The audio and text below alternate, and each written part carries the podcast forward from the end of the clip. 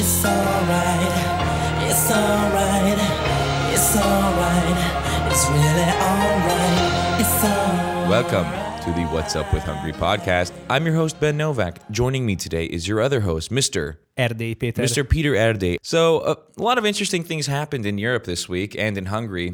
Um, so, apparently, uh, Brexit happened, and uh, the UK is like, we're tired of this. We're out of here, guys. Adios. And, um, you know, it's making waves all over Europe and in Hungary. And these waves are being surfed by the highest of government officials in Hungary, including Mr. Janos Lazar himself, minister overseeing the office of the prime minister. Second story Sándor Szakály, who is the executive director of the government's own in house historical institute, he said some things about numerus clausus, which was, uh, if I'm not mistaken, the first anti Semitic law in 20th century Europe. Um, it's a Hungaricum. Um, can I say that? I, th- I think numerus clausus. Yeah, That's a Hungaricum. for for a while it was definitely a Hungaricum. Yeah. And our final story is about Arpad Habony and uh, helicopter rides in Hong Kong.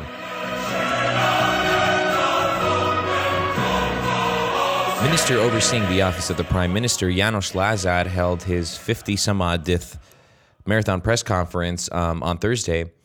And, you know, he touched on Brexit. And what he said was that if Hungary were to hold a Huxit vote now, he would either vote against staying in the European Union or not go vote.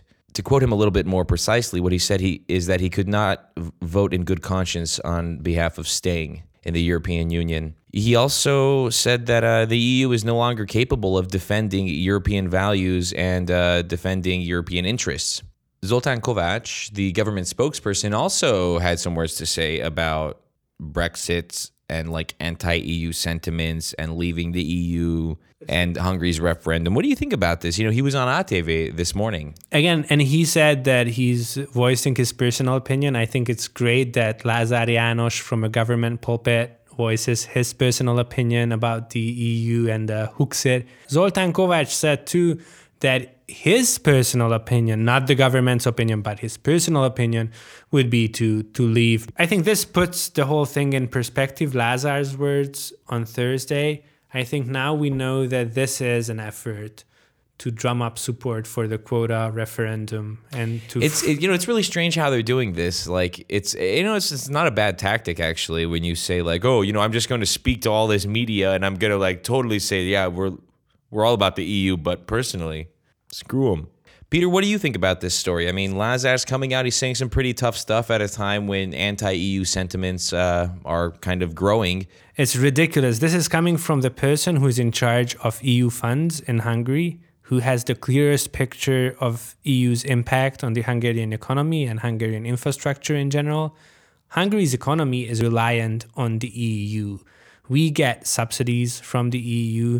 That's how we build roads and hospitals and schools and stuff like that. Do you think statements like this by Lazar increase or decrease anti-EU sentiments in Hungary? probably they do increase it and it, i think it's a justification for for many people who may think some of these things or along these lines and it just reaffirms them. But it's ridiculous. The hungarian government i think in their right mind would not could not risk a Huxit just because our economy is so reliant on the eu if we left that would be catastrophic because of the money and because of the benefits for the Hungarian economy.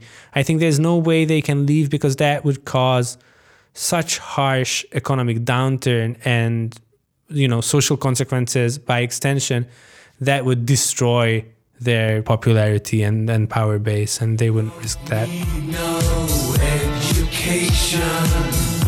Szakály Sándor, who is the executive director of the Veritas Institute, it's the government's own in-house historical institute where they they look at things in Hungary and they come up with their own opinion on why things happened the way they happened. Now, Sokai gave an interview to the Hungarian language Budapest Beacon, a guy named uh, Peter Segu. They talked about numerus clausus. Now, for those of you who don't know what numerus clausus is, here's like a one sentence intro.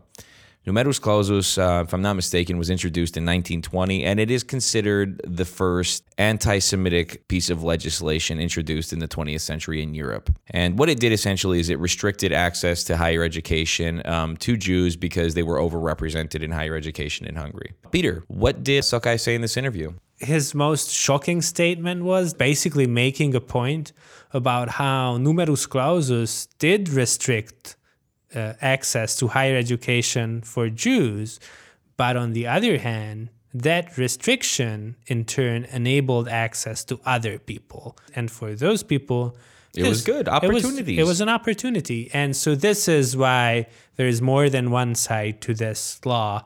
Why do you think it is that they give this guy an institute and then the state funds this institute? I think that's pandering to the far right at, at its clearest. They just let this guy talk because that's something that the far right wants to hear. And since Fidesz, I think, perceives Jobbik, a far rightish party in Hungary, to be the biggest threat to their power, I think it's their, in their political interest to pander to those voters. And they do it by having, for example, Veritas Institute of government money and having this guy run it who is just saying all these crazy things about the Holocaust and how this law was creating opportunities for some people or how deportations were just immigration procedures. And don't get me wrong, I think that the state has no business legislating speech. So I don't think that he should be prevented from saying all these things if this is his opinion.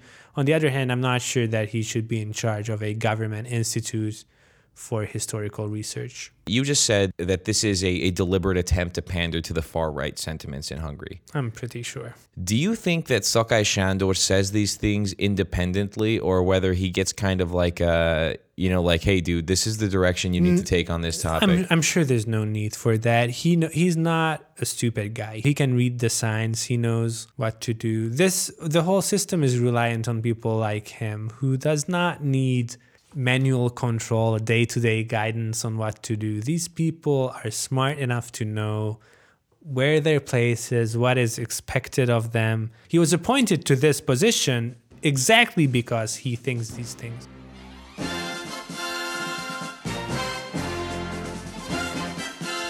Four four four published a story this week about Arpad Habony and helicopter rides in Hong Kong. Peter, what was this story all about? Arpad Habony is the super advisor for the prime minister and for, Uber advisor, for Fidesz. advisor, Advisor? Udvi. I just made that up. You can Yeah. use it. All right, Go I'll, ahead. I will, but I'll credit it to you. Thanks. So Habony Arpad is the advisor of the Hungarian government and the prime minister. I think he is the most influential person without an official title in Hungary. There was a helicopter company in Hong Kong, which you know organizes rides, forty-five minute long rides around Hong Kong. You can book a seat at their website, but they didn't set their website up properly. And all the transactions and all the bookings leaked to the internet. And so there was a window when you search for Arpad Habony's name, you found that he had a reservation for a helicopter ride there. The more important part of this story was the name and the phone number of the person who made the reservation. And that was a banker, a businessman from Hong Kong called Jonathan Chan. And it turns out that this person is co owner of one of the companies who sells the residency bonds. Uh oh. This is significant for many reasons. So, the Hungarian government has this program where foreign businessmen or just Anybody who has yeah, money. wealthy people from Russia, China, and other mainly Eastern countries can go and buy Hungarian state bonds for 300,000 euros. It's a lot of money. And if they buy that, then they get residence permits in Hungary, which means They can travel throughout the EU. They can incorporate businesses here. exactly. They can do a lot. So that is really valuable for some people in Russia and then China, I presume. The economic committee of the parliament selected five companies. This was without uh, a public procurement. So they just said these five companies are licensed to sell these bonds. End of discussion. These companies are offshore companies. They are registered in the Cayman Islands and Cyprus. So residency bonds, and we don't, we shouldn't act like they don't exist elsewhere. They do exist elsewhere in, in Europe, but a, lot, a number of countries do this. In Hungary's case, what's so interesting is that they aren't sold through the state uh, debt management agency. They're sold through these contracted companies who were selected who knows how. and that they make a killing on it. So They're making a fortune on this. they get 40 50,000 euros as a fee to handle the business for each sale. And that's you know that's their money. And it's really unclear why the government would want these privately owned companies to have this money. If I'm not mistaken, many of them are offshore companies. I think all of them are offshore companies like cyprus cayman islands virgin islands But Peter, Fidesz, Fidesz, and Viktor Orban said that there will be no more offshore companies. The government will not do business. these are good no no no these are good offshore companies these are They have a stamp of approval. Yeah, they are friendly offshore companies. I think the justification at the time was these are not offshore companies because we are releasing the the name of the owners. And this and this did did happen. And this is how we know that the guy who reserved the helicopter ride for Habony was the owner of one of these companies. Well, doesn't this imply then that there is some kind of connection between um, people very close to Fidesz and those companies that have been uh, awarded this opportunity to sell these residency bond? I think I think yes, and this is not the first case for this. There's another company called Voldan.